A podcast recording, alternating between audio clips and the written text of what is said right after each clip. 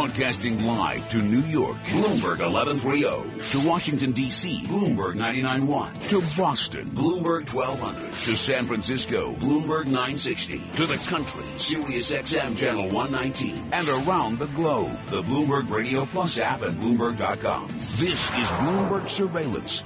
Good morning, everyone. Michael McKee and Tom Keene. Mr. McKee off. Barry Ritholtz pulled the short straw and is with us today. Economic Indicators brought to you by Commonwealth Financial Network. When it's time to change the conversation, talk with a broker dealer, RIA, that's ready to listen. Call 866-462-3638 or visit commonwealth.com uh, to learn more. We had ADP at 8.15, 15 minutes ago, um, a little bit above, but with a revision south. I'm going to call it a churning ADP. Did not move markets in any way. 200,000, but, you know, the revision off a little bit. Uh, we, we, we moved to Friday in that early April 1 jobs report. Thrilled to tell you that Jim Glassman and Bill Gross will join us, among other worthies, as we look at the American labor economy. Right now, we speak with Lindsey Piegza uh, uh, on uh, the bombshell yesterday from Chair Yellen. She is with Stifel. Uh, Nicolaus, uh, Lindsey, you're perfect to speak to about good data, bad data, good data, bad data, good data, you know, the, the derby of market economics. Which way is the Fed tilting? Is it a series of bad data points? Well, if you listen to Chair Yellen's comments yesterday, you certainly think they're erring on the side of focus uh, on that very sluggish data, particularly from the consumer side.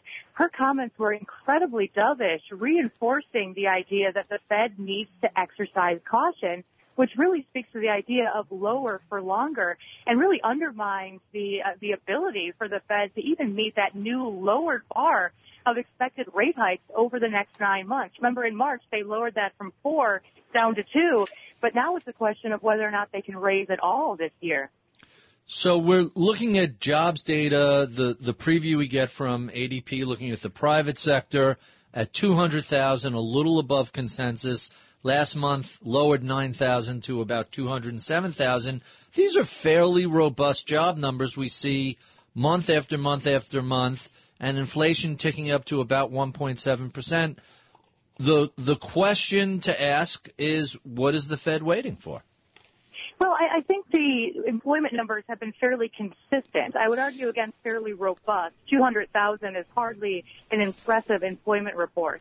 I think we've only started calling 200,000 robust because the bar of expectations has been lowered so precipitously. But you're right, we have seen stability in the labor market, and as of late, inflation does appear to be on the rise, but we need to see consistent upward momentum in prices. And we've seen that stall in the latest uh, monthly report. So I think a lot of committee members are still erring on the side of caution, saying, yeah, we saw one to two months of rising price pressures, but that may prove temporary. We need to see more tangible evidence that inflation is a concern as opposed to downside risk to inflation as the global economy seems to remain under significant pressure. So it's all about the wages it is all about the wages. And here too, we seem to be losing a lot of talking points for the Hawks.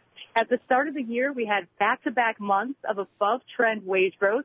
Remember, we were up to 2.8. We slowed to 2.5, but still uh, back-to-back months of pretty impressive wage gains. Now, as we look out to Friday, the expectation is another month of slowdown to about 2.2%. So really splitting hairs yeah. when you talk about returning back to the 2% trend. The money question for me, and I'm not asking for wisdom, Lindsey, but maybe you can give me a guesstimate, is if we suddenly look at a challenged first quarter without cold weather and other distractions, we've got trade to worry about. Do you extrapolate that slowdown out to second, third, and fourth quarter? I don't, I don't think we need to extrapolate it out for the entire year. We're still looking for about trend 2% growth on an annual basis. But certainly what it does is it reinforces the idea that the U.S. economy is still on very fragile footing.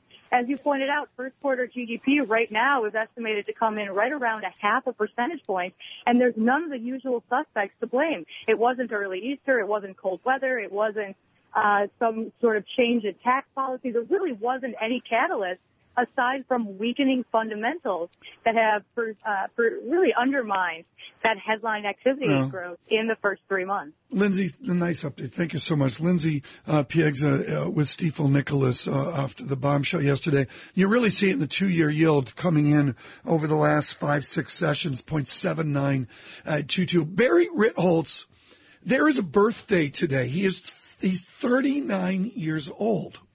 He is one of the great voices of an institution that's really been knocked around, and that would be the New York Stock Exchange. Mr. Polcari is there every day in the trenches.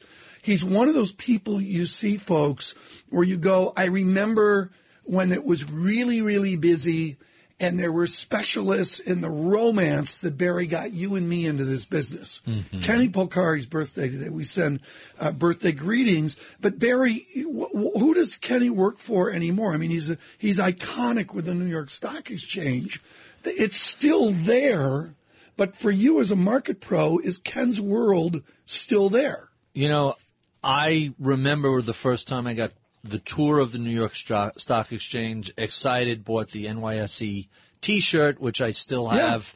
Uh, you go down to the exchange, all of those outer rooms have been closed. They're hurting the few remaining Mm-hmm. humanoids walking around to one small room. It's tumbleweeds and television sets, and that's pretty much it. The floor Yeah. of the exchange is not where the action is actually Yeah. happening. It's across the across the river at a bunch of server farms located right Yeah. outside of the tunnel. Yeah, Kenny Polcari, his birthday today, and we say uh, greetings to him and all down at the New York Stock Exchange as they deal with a new world of trading and the challenges of, of the volume set and the other debates that are out there. He's 39, right? I, don't know. I'll, I'll take your word for it. I, I think you should take my word for it. Out of Boston Again, University. 39 again. Kenny once more and holding Kenny Polcari. Uh, up futures up nine. Dow futures up 90. 10 year yield 1.84%. And again, that two year stunning 0.79%. Uh, percent. Oil 38.94 a barrel. And it is uh, Bloomberg Surveillance. Uh, this is our of Bloomberg Surveillance brought to you by Mazda White Plains. Visit MazdaWhitePlains.com. With our news from New York, here's Michael Barr. Tom Barry, thank you very much. U.S. officials say the Army will announce today it will beef up military presence in Eastern Europe. The Pentagon will deploy an armored brigade combat team to Eastern Europe next February to reassure allies worried about threats from Russia. The deployment will also send in more modern equipment. Donald Trump says he stands behind his campaign manager who was charged with simple battery in Florida for allegedly roughing up a reporter who tried to ask a question. A new survey by the Alzheimer's Association shows many people are not prepared for the high cost of home care or nursing for a relative with dementia. Many relatives and friends providing financial support or care have dipped into their retirement savings, cut back on spending, and sold assets to pay for expenses tied to the disease.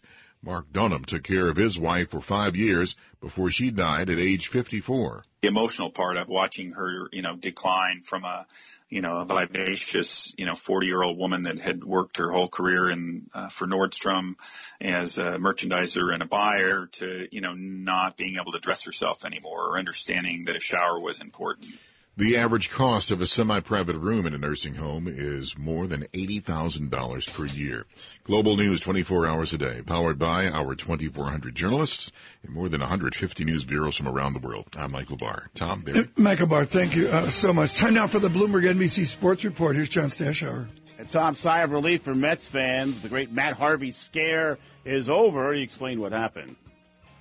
I guess it started with a bladder infection that created a, uh, a blood clot in the bladder and passed it yesterday. It wasn't a great first day of my 27th birthday, but um, we cleared that, and then we had a little procedure done this morning just to go in and check the bladder, and everything was clear. So he's going to pitch two innings today in the Mets' final game in Florida, and then, as scheduled, they'll start the opener Sunday night in Kansas City. Mets will be in Las Vegas tomorrow and Friday playing the Cubs. Have not had a good spring. They've failed to win any of their last 12 games.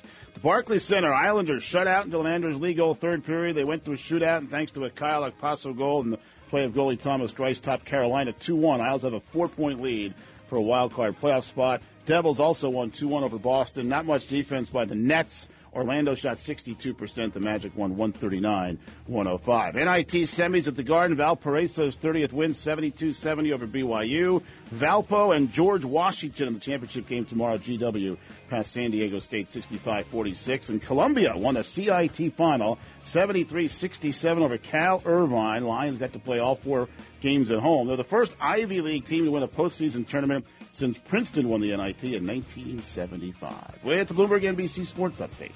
I'm John Stashower.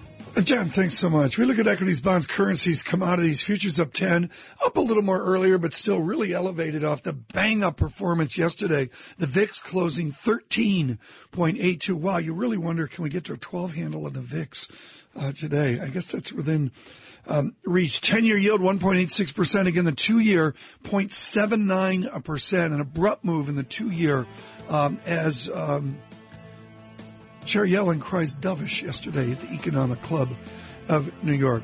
Barry Ritholtz and Tom Keene coming up. Uh, Barry Ritholtz on investment. Bloomberg surveillance. Bloomberg Surveillance brought to you by Anchin Block and Anchin, named the best accounting firm in North America for the sixth year in a row by Hedgeweek.com.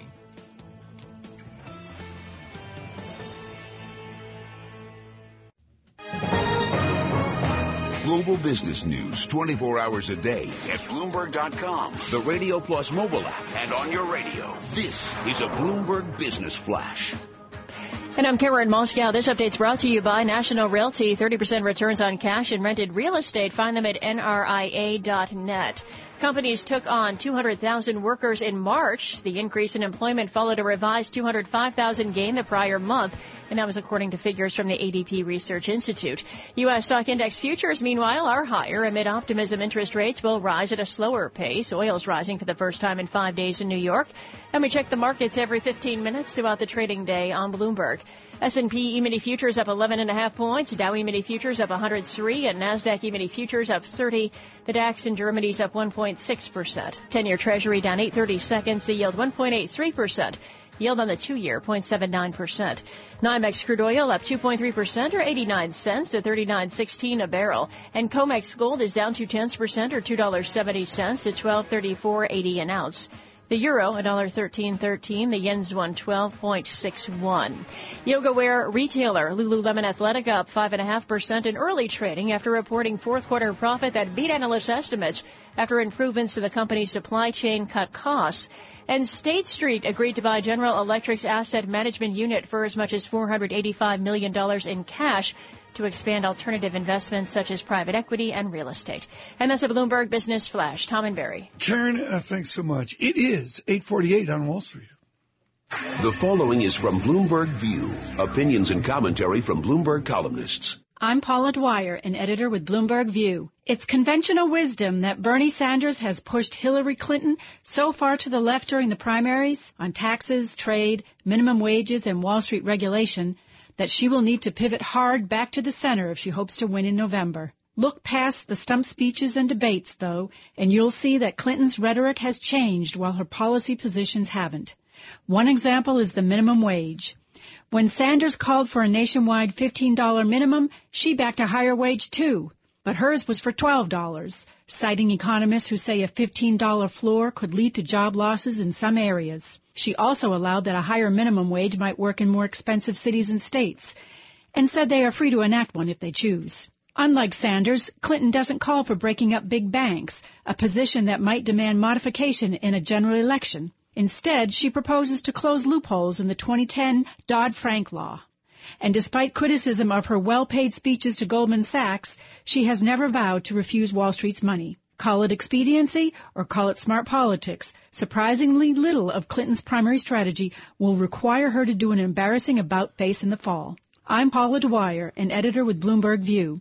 For more commentary and opinion, please go to bloombergview.com. This has been Bloomberg View. And Bloomberg View commentaries can be heard hourly weekdays on Bloomberg Radio. We thank all of our supporters that keep us going here. Of course, Invesco's made a huge commitment. I spent time uh, yesterday with their team and Barry. I was absolutely thrilled to meet Megan Walsh. She is uh, world famous within dividend analysis. She's got that rare distinction, which she actually was a trader Mm-hmm. before she did the CFA portfolio management track. And to get everybody's attention, is it okay year to date to be in the 95th percentile? Or one year 96th percentile, or three year 93rd percentile, or five year 94th percentile. That gets everybody's attention. Not too shabby. That's not too shabby. So Barry, I'm not going to give you the name of the company. It's a company we all know. We all use their products. It pays a dividend of 2.92%. It's got a five-year dividend growth rate of 10.12%, but the PE is 22. Is Megan Walsh's world priced to perfection? If you're talking about dividends, there's a huge spread in companies. Some are r- modestly priced, some are fairly priced, and some are a little pricey. And history has told us that when you buy expensive stocks, especially dividend stocks, when you overpay for them, that doesn't work out especially well And- over the long haul. And when you say work out, and this is so important, folks, the distinction between getting killed, Mm-hmm. which we obviously don't want to do, but the other distinction is you buy them fully priced and then you go nowhere. Yeah, yeah. You when you let let's let me randomly pick a, a company out there, um, like McDonald's, right? And and we haven't talked about this. I'm just randomly pu- punched punched it in.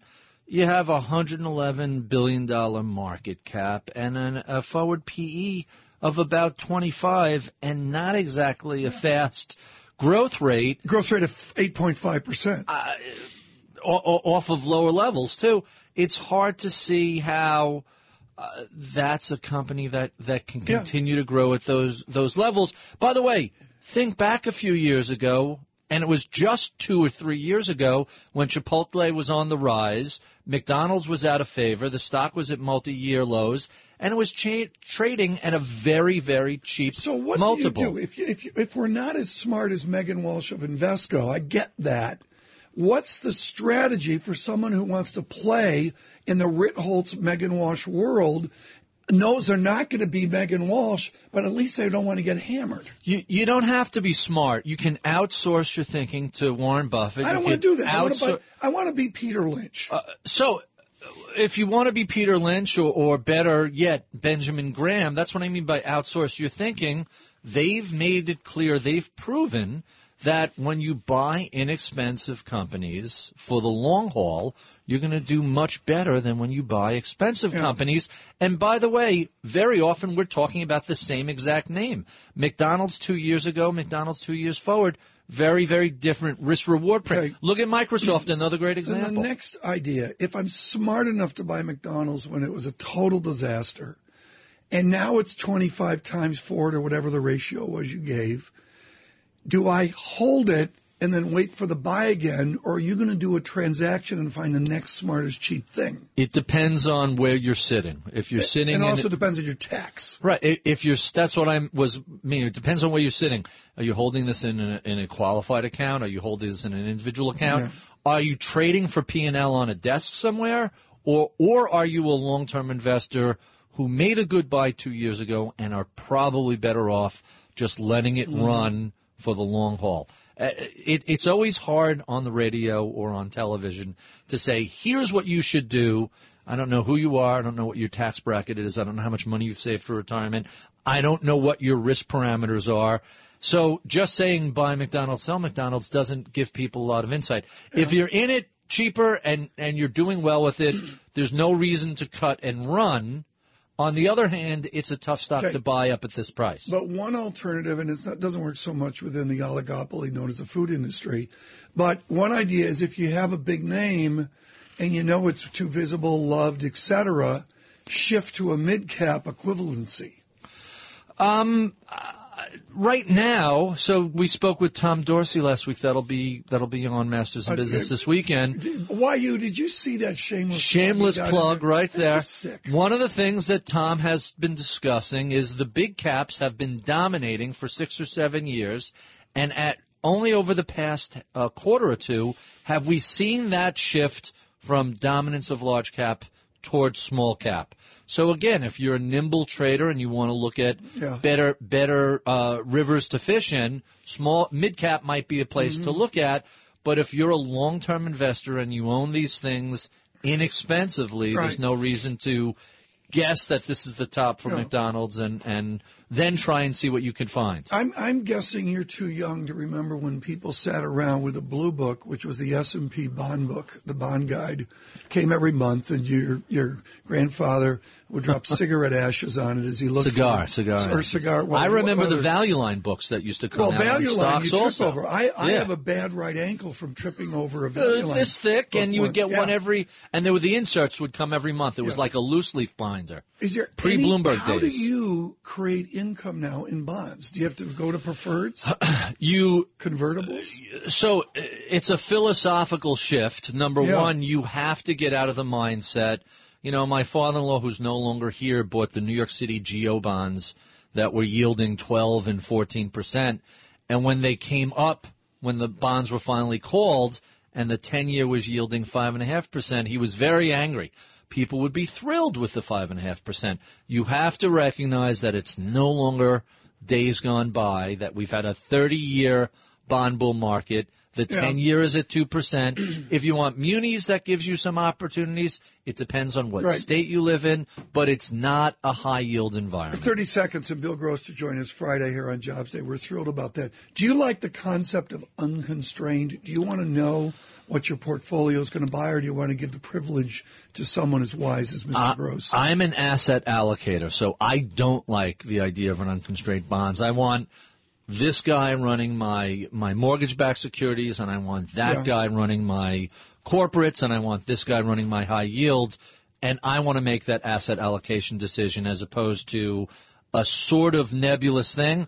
Although, listen, I can't argue with Bill Gross's long-term track record. It's been he's run into a few troubles over the past few years, but his long-term 40-year track record is phenomenal. Yeah, just- and on a relative basis, he's had a spirited year versus some of his uh, good competitors. Yes. Janus uh, Capital as well. This is wonderful. Barry Ritholtz with us as we do a little more investment. 'Cause my- He and I are economics, economics, economics all the time. Futures up 11, Dow futures up 104. Uh, and again, the two-year yield, oh, it's now flat, 0.78 uh, percent. Uh, let's have a song for Chair Yellen as we go to another hour of surveillance.